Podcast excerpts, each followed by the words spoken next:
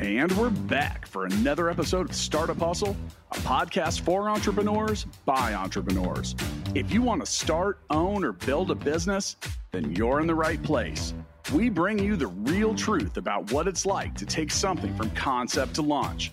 From growth, innovation, experience, failing, or winning big, we've got you covered. So let's get down to business with another episode of Startup Hustle brought to you by Fullscale.io.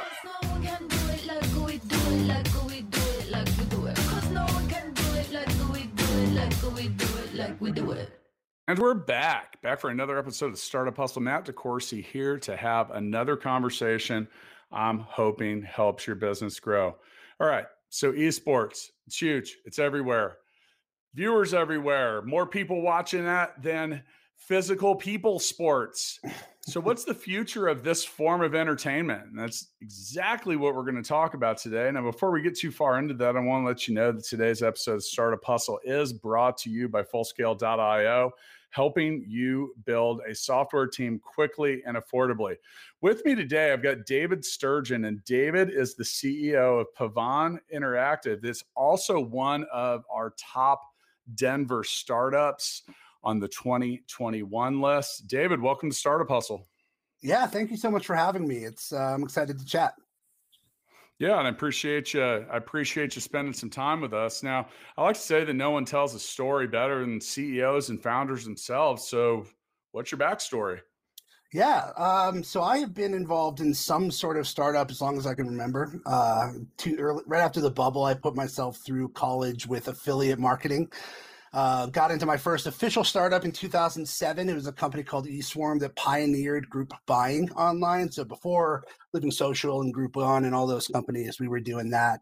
Um, ran a digital agency for quite a while. We sold a, a software IP to a, a, major global company, and that transitioned into Pavon Interactive. Uh, a, a, really close friend of mine, as a matter of fact, my best friend and I were sitting around talking about gaming. It's lifelong gamers. Uh, we are looking at the ways that he plays these games, and consistently he wins whenever we play game together. I didn't understand why esports was starting to bud, uh, and we we looked at, at, training solutions. Essentially, is what we were looking at. How do I play like him? Uh, and that was the foundation of our company. We really tried to solve that problem and we took a, a technological approach to doing it. Um, over the course of three years, we, we founded our company at uh, the very beginning of 2018. And over the course of, of three years, we have evolved. And uh, the pandemic hit, we made a major pivot from training to production. And, and now here we are.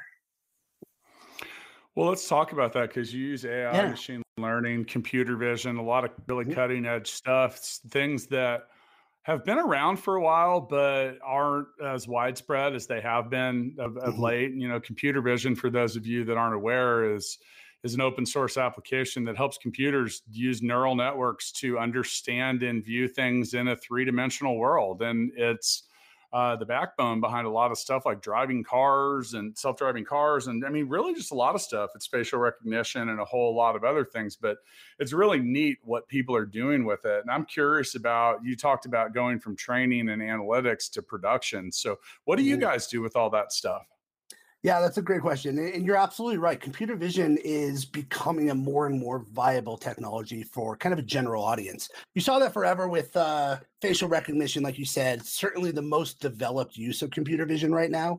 But now we see it in in so many different industries, all the way from like, you know, shoplifting prevention to uh, you know, I, I, know some companies that are trying to enforce uh, the six feet uh, pandemic uh, spacing in lines using computer vision. So there's applications across the entire world now. Um, self-driving cars are obviously becoming very popular and a more mature technology overall. And for us, it, it was a very natural thing. Uh, with games, uh, all of the AP, the data is kind of locked behind private APIs. You don't have a lot of access to what's happening in the game at any given time, and so that's that was kind of an essential part for us. We needed to understand what was the difference between me playing and and Con playing. Um, Con, by the way, sorry, is my uh, my co-founder Constantine saying so. Yeah, it, in computer vision was very natural. We we would just pump games through these algorithms. Uh, we have an absolute genius data scientist who has really uh, addressed a lot of the really difficult challenges of such a dynamic, fast-paced, high color, low contrast kind of experience. And um, we were able to produce a lot of data out of that and just consistently pull frame by frame every data or every every point of data that we needed as points of comparison. Um, and that ultimately led to us having all these various applications of that data, like training or whatever else from that point forward. So, when you talk about using it for production, what does that mean? Yeah, so like I said, we started as training. We wanted to use data to go from comparing one data set to another to improve. And we found that uh, we were a little bit early there. So, what we actually do now is our comp- our, our, consumer product is uncanny.gg. It watches live streams in real time at scale and automates the production. Right. So we know, so you, like you said at the beginning, streaming is is just like it's a viewership is highly competitive. It's it's a budding industry, right? You have billions of viewership hours. There was a, a guy relatively recently in January who had 2.4 million concurrent viewers watching a single stream. That's an insane number, right? For on con, for contrast, there the uh, the Super Bowl had 5.7 million live stream viewers, right? So this one person was 50% of the Super Bowl, right? Um, the problem is, is that if you look across the entire landscape, uh, it's pretty much public access, right? You see, you see a, a, face cam and maybe some low production value thing here, right? The content is the person. The person is entertaining. They're engaging. They're they're why I'm watching. They're building a community. The production is actually really really difficult, which is why you see such consistency of low quality productions. Um, so that's the problem we tried to solve. Computer vision was perfect for that. We knew what was happening in the game we knew what's happening on the stream so let's automate the production. So that's entirely what we do. We use computer vision to analyze the stream in real time at scale for pennies right? And we provide professional overlays. We essentially act as a production team for a single person. So, for those of you that that want a, a more blue collar explanation of that, uh, as the producer of Startup Hustle TV, which is the video version of this that is now live on YouTube. Come over and check it out. Uh, video production takes a while, man. It's like it's time consuming. And, it, you know, for example, when you watch our recent episodes and you see things like us being uh, powered by Silicon Valley Bank and Our Crowd and stuff like that, those are all overlays and things that we go in and do by hand. And, you know, honestly, if for pennies, that stuff was accurately and predictably placed in there, it would save us a lot of time because you know you yeah. got to, you know, and it's the same thing with uh, and and you know this episode isn't actually we're not we we should probably have live streamed the uh, the episode about gaming live streaming, but but part of that is you know like uh, it, it, right now we're able to see each other and you know, if you've ever watched our live streams or seen them on YouTube, you see that we have a nice little frame that's an overlay. You have captions. And there's the thing is like our host, and part of why we don't live stream every episode anymore is it's kind of a pain in the ass just to keep up with that. And we're using a pretty sophisticated platform. And you know but we have to trigger that stuff manually and and the and part of that is it makes it hard to maintain what are known as brand standards and just different stuff. Like andrew does it different than i do it and lauren does it different on her shows and you know david so you know we've got multiple hosts on startup hustle. So you try to get all that stuff done consistently and then sometimes just even remembering to do it at all now, I would imagine as a gamer, I mean, your your hands are busy, so being able to do that mm-hmm. stuff. So, so why do you do that? Well, you want to be able to. I mean, if you have 2.4 million people viewing, you've got a lot of impressionable ad space. Crazy impressionable ad space. Yeah. I yeah, mean, that, is, I mean, that really the, is that really the key objective in the end? Is to try to help people do something with that? Yeah, so you you actually covered a variety of different kind of pain points across that, right? You're, you're talking about the bandwidth that a, a live streamer has, right? As a gamer, that's really very powerful. I'm playing the game. I'm trying to talk to my audience. I'm trying to be engaging, and also I have to control our production, right? It's like Michael Jordan stopping a layup to put an overlay on ESPN. It's it's the exact same thing. It's not going to happen, right? You're not going to be able to do that successfully. Um, so automating that process will elevate the stream in general. It becomes a fundamental. Oh, And speaking of live streams, we got cut off. Did I lose you? Yeah, and we're back. I actually said, speaking of live streams, we got cut off, which shows you the complexity of it. So go ahead and enough. pick up right where you left off. Yeah.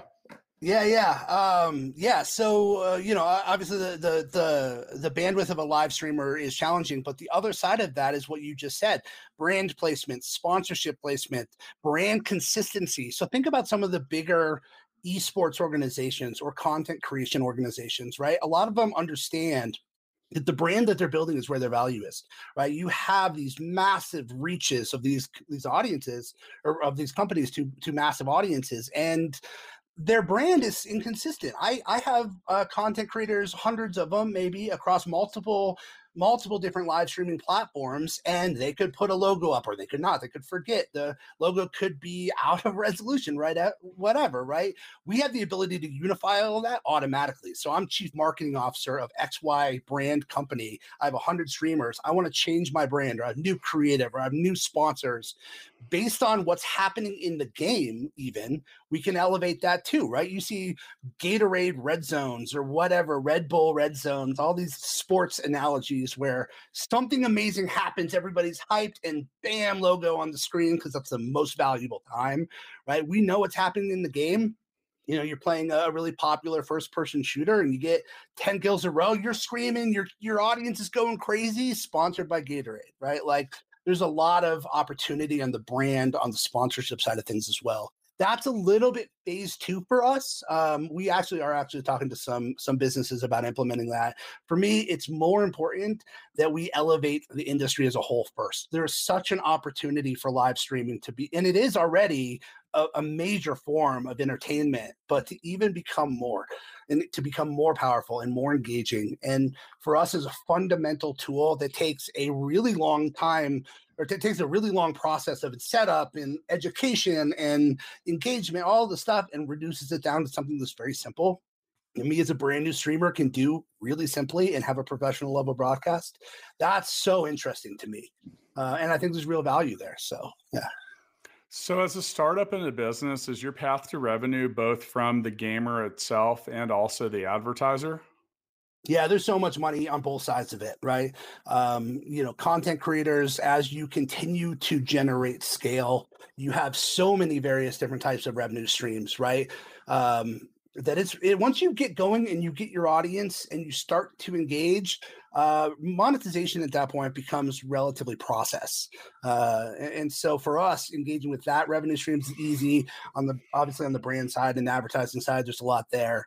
Um, more importantly on the team and the brand side being able to do that consistency the unification there's a lot of opportunity there as well. So uh, yeah so uh, you know, for once again, for I like to drop some little uh, cliff cliff note style uh, input for uh, listeners that might not know what we're talking about at some moments, and that's a common that can be a common thing. We cover a lot of topics here on Startup yeah. Hustle, but as a content creator, and someone all right so this podcast was listening listened to in 177 countries last year uh, our web series is off to a hot start and because of that stuff i've also written books and done a lot of stuff and people are constantly asking me how do I monetize my podcast? How do I monetize my YouTube? Like, so when YouTube shows you ads, that's a built-in form that's making it easy for the content creator to monetize their efforts and what they're doing. So you can just that's kind of like a plug and play. And that's that's the that's the sophistication of youtube is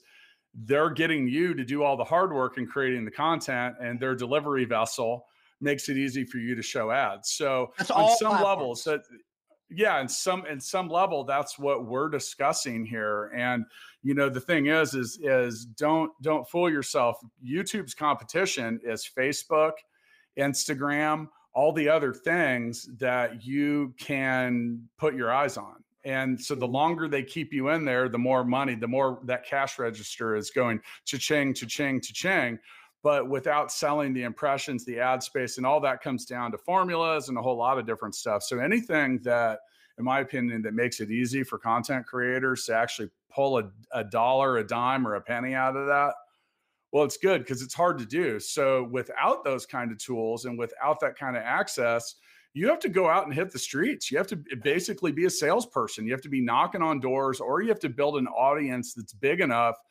that they come knock on your door.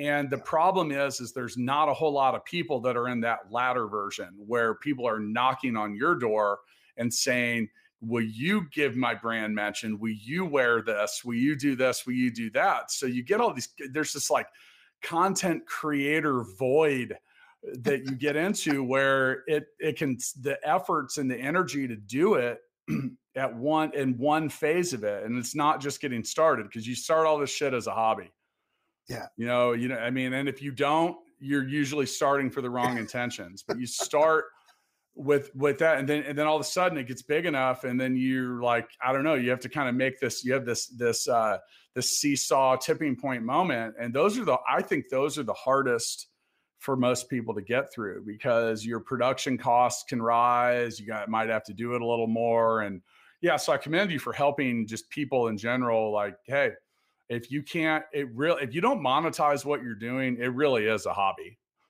oh, or yeah, it's an expense. Yeah. So well, e- us, either are the same. that that that problem that that process that you just described of going from just starting to having some level of tipping point later on there's a lot that happens that has to happen in that period of time that's like a very small streamer a very small creator going to a little bit bigger a little bit bigger generating some consistency and then finally getting to a point where that growth is just happening automatically right one of the things that i love about what we're doing right now is we make a lot of that easier. a lot of that becomes a little bit more streamlined. You just kind of understand. You don't have if I if I want to start a live stream, the learning curve is insane. I have to learn uh, whatever OBS, some some broadcasting solution. I have to understand how to create these graphic design elements. I, I have to do all of these. Uh, I have to understand hardware and what microphones versus all that stuff. Right? There's a lot to learn. Um, and I, I would There's say a lot to pay for too. I mean, a lot of that too. stuff isn't cheap. I, I worked in the music industry for almost a decade on the musical instrument side of things, and like a good microphone, several hundred dollars. And then you might need different mics for different reasons. Cameras, mm-hmm. same story. And mm-hmm. platforms, like you talked about, like all of it. If you don't want to look like you're on the JV team, you usually got to find some help. Or and yeah. that's that's what I said. It starts to suck up all your time. Now, you know, we yeah. we're we're in a good spot because Full Scale, which who sponsors many of our episodes for this reason, you know, we have a lot of people and a lot of resources. But I talk to people all the time, and they say, "Matt, I don't have 200 employees. You know, like it's me."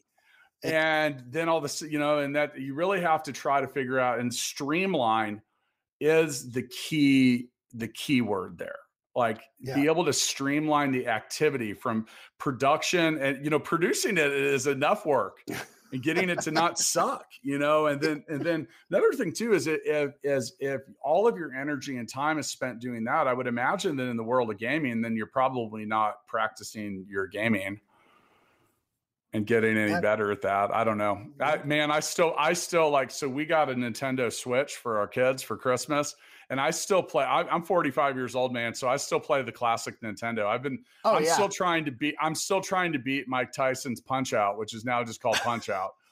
you know, and and I, I mean, I can't make it past Soda Popinski. So there's you know, there's I'll nothing wrong with that. Yeah. No, eh, but and I spend about 15 minutes a month on that right now, so I'm probably not going to make it make it past oh, that. Yeah. Now, yeah, I'm I'm completely fascinated with with with esports though and despite not really being what i'll call a gamer myself um, you know mm-hmm. it is really interesting the way that it uh, had come up we did an episode when covid had first hit and it was related to industries that would likely benefit from from covid in their work yeah. and i it's and esports was high on that list do you think that the industry in general did have an uptick with everyone kind of stuck at home? Because a lot of things yeah. like traditional board game sales like doubled. Yeah. Uh, I, without question. Um, and, and, you have to actually look at a variety of different things. Esports is actually a segment of gaming overall, right? So, and then live streaming is actually different than that. So, live streaming in general had an enormous increase. I, I am sure you can look it up. There's a thousand different statistics on that. Um, but yeah, it, was a it was a big impact because you have this entertainment medium that was fresh and it was I've watched everything on Netflix that I want to watch. So what am I going to do now, right? Well, live streaming is a great opportunity for that. Uh, esports grew. I don't know the number. I, I, think it grew a little bit less overall than i think the initial expectation was because you had a lot of these uh, you know in-person events that were canceled or rescheduled. And um, as opposed to sports esports was able to adapt to that and, and actually consistently improve but um, probably not at the the growth rate than i think you might have predicted uh, and then gaming overall was was significantly higher, right? You're talking about a massive, massive industry, bigger than you know music, movies, and television combined, right there. So that's only going to go crazy when everybody's at home behind a machine. So yeah, that's it, when when COVID hit, it was it was really interesting because you have people that would make predictions, and everybody thought it was going to be this way, and it, in a lot of ways it was. Um, it was certainly and, and, unique. Anytime something grows as fast as esports d- d- did and has, the those numbers are unsustainable. You know, because oh, I mean, yeah. it, it, all. I mean, it's so. So sometimes stats don't tell you the entire story. And honestly, I haven't gone back and followed up on that. We probably. I, and let me make notes real quick to kind of need a follow up on that. So see, we like to. We often we often uh, try to be prophetic with predicting what will occur, and then we don't really hold ourselves accountable. Speaking of holding yourselves accountable, are you tired of trying to find software developers for your company? Most people and companies are. That's what we help you with at Fullscale. And today's episode of Startup Hustle is brought to you by Fullscale.io. We help you build a software team made of experts that do what you need to do and give you a direct line of sight to managing that team. It's the best way to do it. People go to fullscale.io to learn more about how we do it. Speaking of how, did you have any mentors, investors, or people that were instrumental in helping you build what you're doing now? Yeah, that's that's a really great question because that for me in startup is the most important thing that you can do. Um, I, I don't care about much else. If you want to start a company and you have the ability to do that in your life, the first thing that you do is find some mentors. That's the first thing. Um, we were really, really fortunate that that actually happened very, very early for us, and um, I, I I might have people that argue this with me, but I will say that the best decision that we made in this company over the three years was bringing on our coach, mentor, and advisor. Both is uh, the founder, one of the co-founders of IGN, uh, a startup guy through and through. His name's Eric Marcoullier.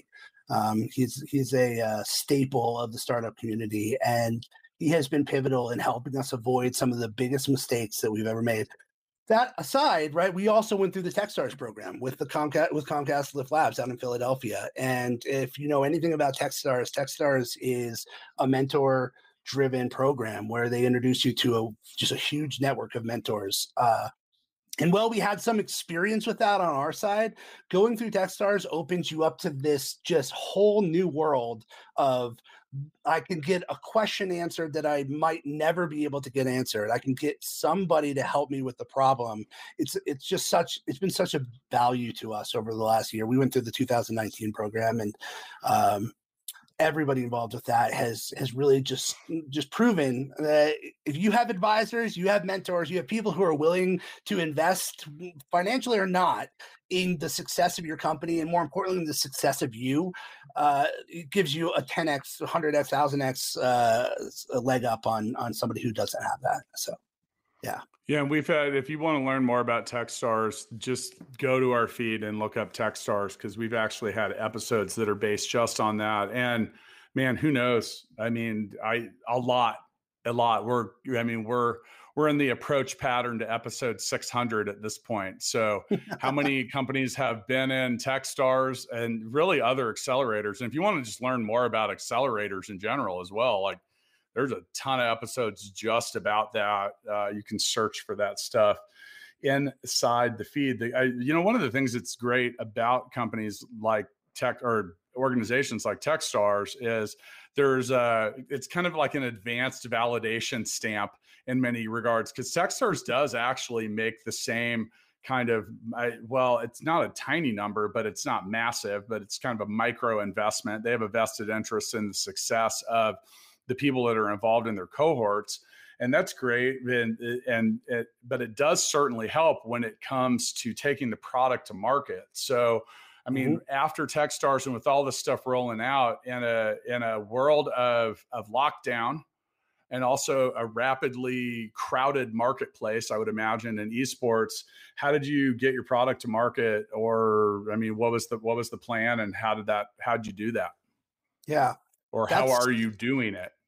Well, we're definitely still doing it. Uh, that's an interesting kind of story. We we didn't have when we were going through the TechStars program, we were doing training, right? We were trying to match these gamers to improvement. And while the messaging was interesting, the technology that we had at the time wasn't real time. We were analyzing video on demand. Uh, so you would have to spend you know 30 minutes uploading a five gigabyte file to get an analysis. It just wasn't a good user experience. So we had launched uh, an early access program completely open. Tons of people bought into the idea. Very very few people engaged. Uh, so right around the time uh, that the pandemic started really creating all these lockdowns uh, my co-founder and i sat down and we just we're like, look, this is not working the way that we need it to work. And we have now this incredibly black box of unknown what's going to happen throughout the rest of the year. Like, how are we going to move forward? Um, so we went into pure customer discovery, and uh, Techstars was a great opportunity to help us with that because it gave us access to all of these various different people in our industry that we might not have had access to just to have a conversation, right? What are we doing? What is your problem? How are you doing? What can we help you with, right? Um, and ultimately that led over the course of several months to some business to business opportunities. And then finally around that time in in august one of my engineers who had been very heads down kind of on his own came to me and said guess what? We can now do this in real time at scale. And uh, that that changed everything for us right? Now now that we have the ability to watch as many streams as we want for very very little money uh, the applications for our technology went off the rails, right? And that's what ultimately led us to providing this opportunity for streamers because we knew there was a challenge there. We had tons of people tell us that's a pain point for me. Something we could easily. We, our first iteration, we we launched instant replays. Was the first thing we did. You can just now replay your game automatically, right? Super simple. Just uh, it, it just was massive. People loved it. They loved the idea of that, and um, adding on more and more and more feature sets that really actually solved the problem more uh, allowed us to grow. So we launched our private uh, invite only beta uh, the very end of December. And our growth over the last eight weeks has been 5x what it was throughout the entire early access launch we had last year. So. So when it comes to computer vision, even though it's technically been out for quite a while, uh, there aren't a whole lot of people that do it and are yeah. are good at it. And I know that because uh, a, a, startup hustle alumnus and a friend of mine, a guy named Joel Tepley, who runs Cambrian, uh, a company called Cambrian here in Kansas City, and they do a ton of stuff with computer vision. But it, when he was on the show, I asked him, or maybe it was off the show, I can't remember, but I asked him, I said, How many? So he has 10 years of experience with computer vision, which is, by the way, almost unheard of. You know, I asked him, I said, How many people in the United States have your level of experience? And he said, Maybe 200 yeah. right? And and because 10 years ago people just weren't doing it. Now obviously a lot of people are flocking to it. Experience is one of those things you know that they say that in order to become an expert you need 10,000 hours of flight time but you can't speed that up necessarily. So have, has that been a, has that been an obstacle or a roadblock for you with yeah. developing some of this like finding the actual people to do it? I, I ask out of having a business that does nothing but try to help people fill these gaps. So I understand like the struggle is real because people reach out and they say, Do you have computer vision developers? And I rarely do. I have a couple of them, but they work full time for other clients and with no real uh, outlook of them being available, maybe ever.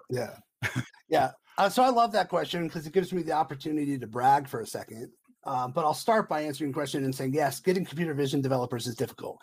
However, for us, my co-founder, uh, who is significantly the better half of this company, is an Oxford PhD who has worked for 10 years on NASA projects um, that have involved large scale data, a variety of other things. Uh, so we have, when we started this company, that's it's an interesting thing. Like, is there something that can just watch you play? Was the question that I asked him. And he said, Yeah, there's this thing called computer vision. And that was you know uh, it was even i think a little bit before it became viable. So we have deep just founder experience in that um, and we were really really fortunate to bring on our lead data scientist who was just at the beginning of his coding career who uh, fell in love with data science overall but had a lot of his core experience inside of computer vision and he has just every single week been a champion for really new innovation solutions because we have a lot of challenges there. Like computer vision for facial recognition is is a very developed technology at this point. Computer vision for self-driving cars is starting to get there too,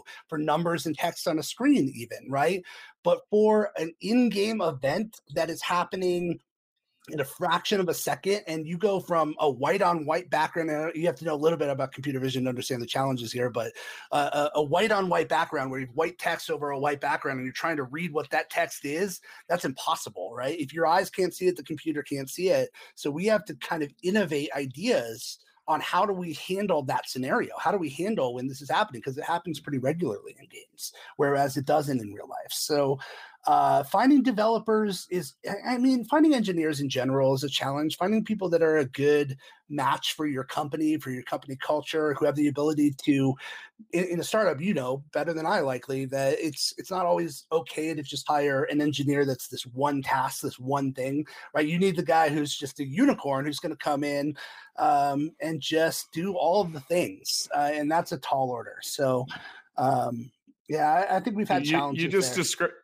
you just described what, what we I often make the comparison when it comes to engineers and developers of being a sword or a Swiss Army knife, and and, and you nailed it because at an early stage in a company you want Swiss Army knife, not not a sword, yeah, um, yeah. because that's someone that can do a whole lot of different things. Now, when you go out to battle and you're out at market, you do need to start putting swords on the front lines, and those are those are the developers and engineers, and this is why I said that that and these are these are usually people with high, that are highly specialized and they yeah. have done things for a significantly long amount of time and that's part of where technology and the manpower to create technology has really lapsed and you know overall like whether you agree with it or not the stats just show that well, a lot of the, a lot of these other countries, the Philippines, Eastern Europe, uh, and I understand Eastern Europe isn't a country; it is a region. Um, and then India have really they they got a lot of their students into computer science a lot earlier than we did, and in larger volumes. So, hmm. uh, you know, if you can't find what you if you can't find what you need in a specific market, you go to another market and yeah. that's where kind of offshoring and like with us we we actually just work on we it's almost like just staff augmentation because we're really picky with the clients that we pick because we only hired like top 10 top 20% kind of developers and those kind of people only want to work with other experts so we have to pick the right kind of clients or our, or our team doesn't really want to work with those clients or at least not for too long but uh, I, I would imagine that having a cornerstone engineer and someone with that that can teach other people really cool and interesting stuff is probably helping you get other talent which yeah is important yeah. too not to mention the industry as a whole is a fun industry like esports and gaming is a young vibrant yep. industry i mean it's an old yep. industry but it's still very fun to be a part of right and and it's romanticized so when you go to an engineer and say hey you're going to help completely re-envision and and define the fundamental experience of live streamers that's a powerful statement, and it's it's actually kind of it's an easy conversation starter. Yeah. Sure, sure. Um, so what is a what like right at this stage in your business, what's a win? What does a win look like just on I mean any eh, overall? uh, that's a good question. I mean, there's hundreds of wins. My favorite wins that we currently have pretty much every day are some of the reviews and, and just the things that people are saying. So, um, I very regularly I'm getting a, an experience of somebody creating content about what we do and putting that content public and completely unpaid completely unrequested. They just love what we're doing. They create some content about describing it and they put it out there and it somehow lands on my desk. And it is such a win. It's such a rewarding experience to see that we're having this impact. So I know that's a little bit generic response, but for me, that's a win right now, right? But we have a lot it's of not, metrics. It's not. It's not. That's not called earned win? PR, and it's it's really uh, valuable. I mean, earned PR is is exactly that. It's earned through doing something else, and that can come from everything from your user angels to just publicity. You know, like um, I woke up last week to learn that I was uh, added to the Forbes 1000 list for startup entrepreneurs. And I was like, shit, okay now i'm like really not i really don't care about too much of that stuff it's just not really what drives me and i also think a lot of those lists are well they're paid and jaded like they're they they have different objectives than being pure. But when i saw that that was like oh, oh shit that's good that's good earned pr like right. and especially at, at, an early stage in a business the more that you can stack up well first off it's free. So the yeah. price is right. And and it, and often you know the the thing is is it gets that same pr gets passed around. Like the same day that list came out the kansas city business journal did a different article about four people from kansas city being on the list so it yeah. you know earned pr uh, seeds uh, more pr and really in the end like i'm a my superpower is creating hype so whenever other people do it for me I'm I'm excited about that because I'm like, all right, cool. And but you got to learn how to take that stuff and how to parlay it into something else, and and yeah. also do it in a way that is humble and palatable. You know, like and you know, because really in the end, it wasn't me that deserved to be on that list. It's all my employees at Full Scale and Startup Hustle. So yeah. you know, because without them, I mean, I'm just a dude looking for something to do, quite honestly. So you, you know, see, that's, that's, see that's, that exactly the same way. Yeah, my my I mean, it's just really, it's really the truth. Yeah, yeah, yeah it's that, really that's the truth. Absolutely so, all right, so we we we talk about wins and losses on this show, and that's that's probably of our earned PR. That's where that's the feedback we get that people like. So um, I know we talked about at the beginning of the show there was a little bit of a pivot involved, but tell us a story about something that you guys didn't do well or something that you thought would go a lot better than it did or i don't know where's where's something you look what's something you look back at and you're kind of for most people are like wow i can't i, I thought that was going to work and then they look back at it and they're like how did i ever think that was going to work?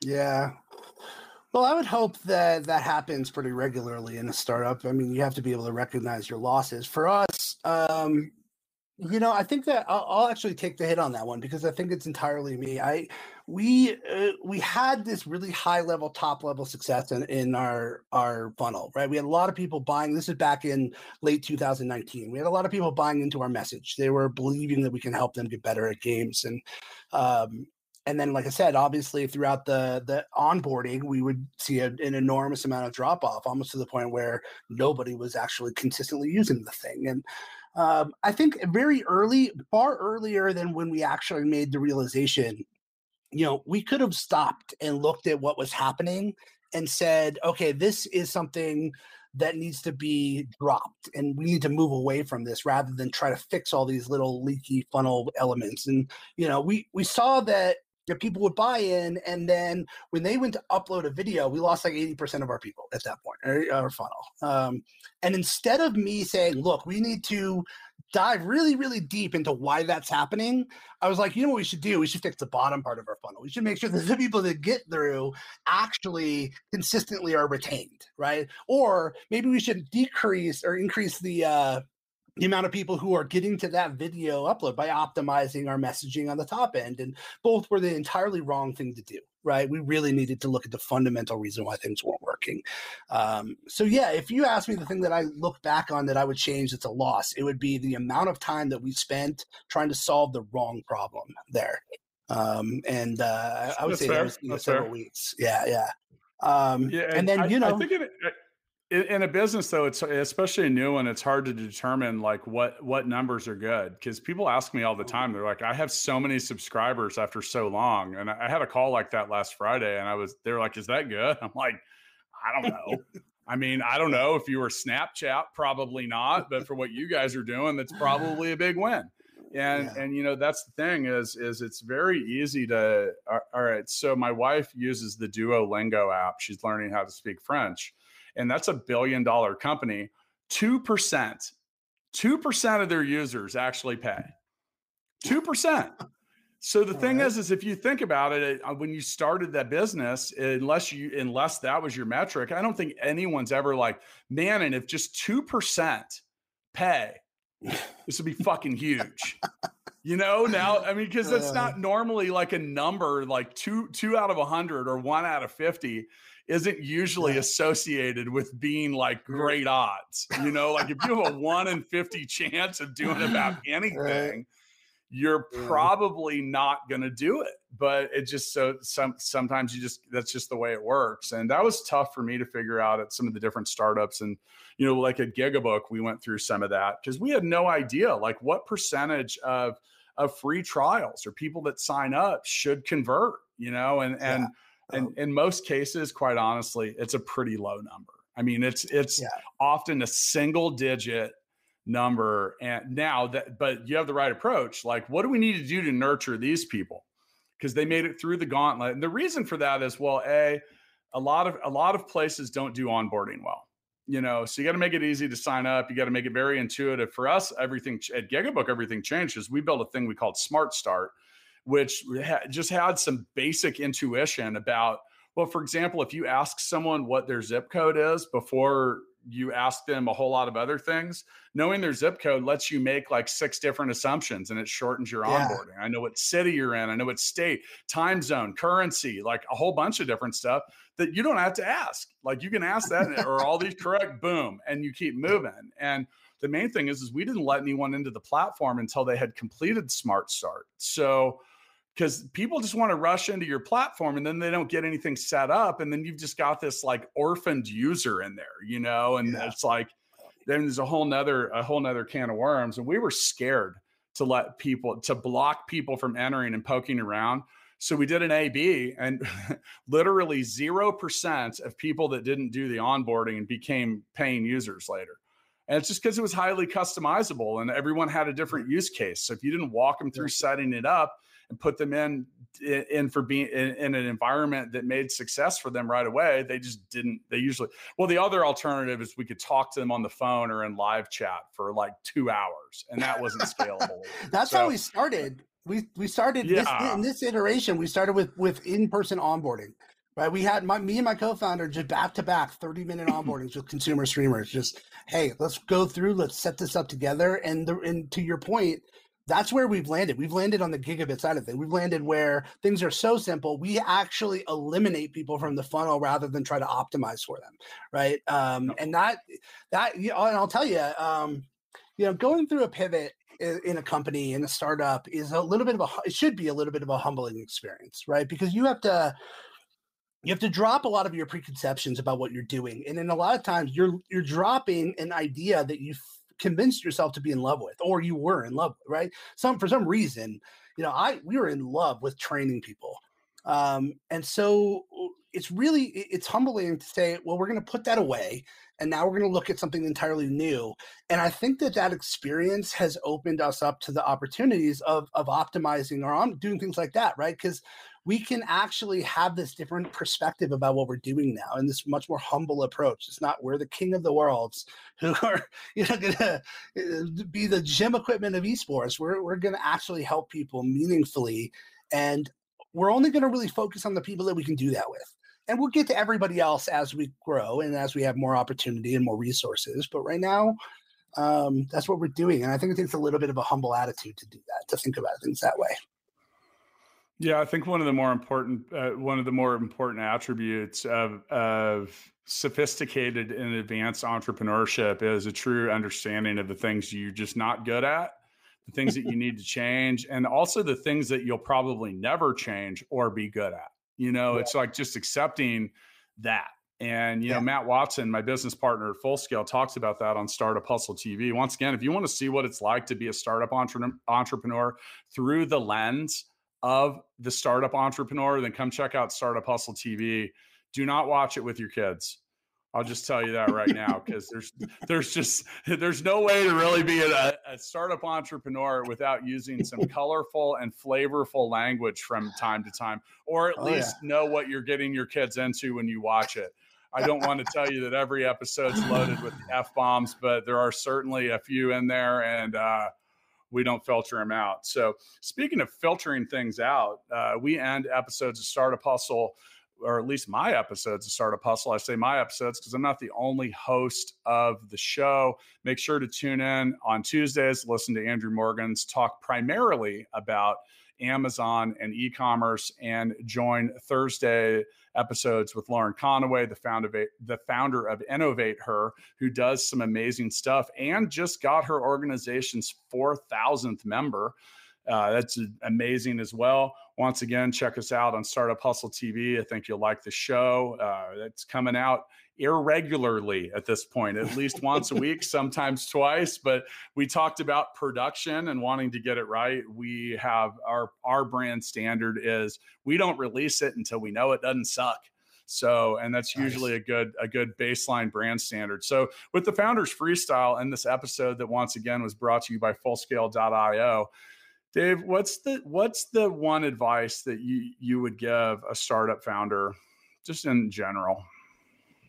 Uh, yeah, the find find a powerful, experienced, uh, bought in mentor or advisor, somebody who can help you understand the things that you don't know, um, or at least avoid some of the mistakes that you're inevitably gonna Right, every startup has makes mistakes. They all do. Right, it's about how you respond to that and the changes that you make because of that, or um, how much you let that affect your your progress or your company. And oftentimes mentors and advisors can from their experience can really help you understand when you're about to make a mistake before you actually do it and uh, I, I, if there's any that's hands down without question the piece of advice that i would give any founder since it is still a freestyle section is there anything else that you'd like to say to the listeners on the way out of this episode yeah oh well it's a marathon be be be prepared for for a, a, marathon of sprints. It's incredibly exhausting and rewarding and challenging. I mean, it's your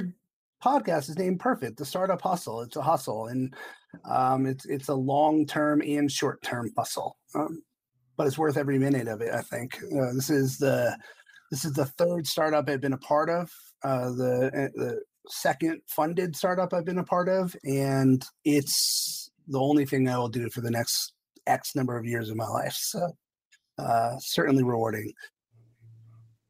Yeah, overall, yeah. And, and, now I'll freestyle as well. Um, yeah, you know, it's it's.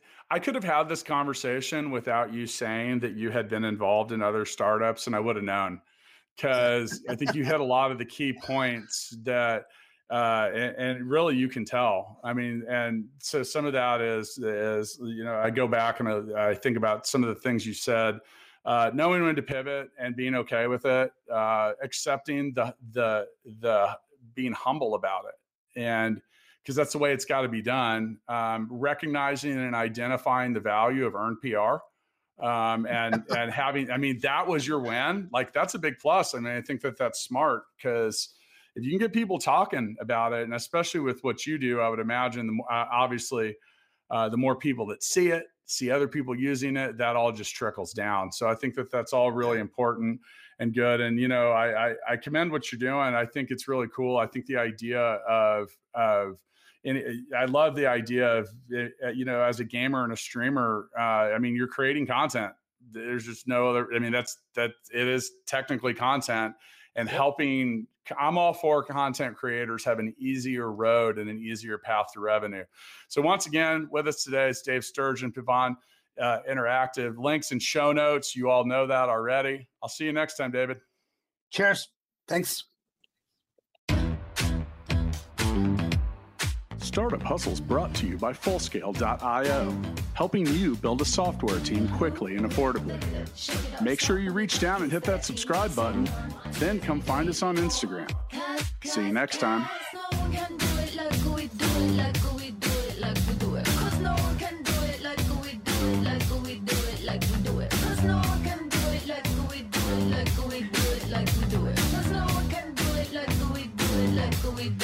we do it.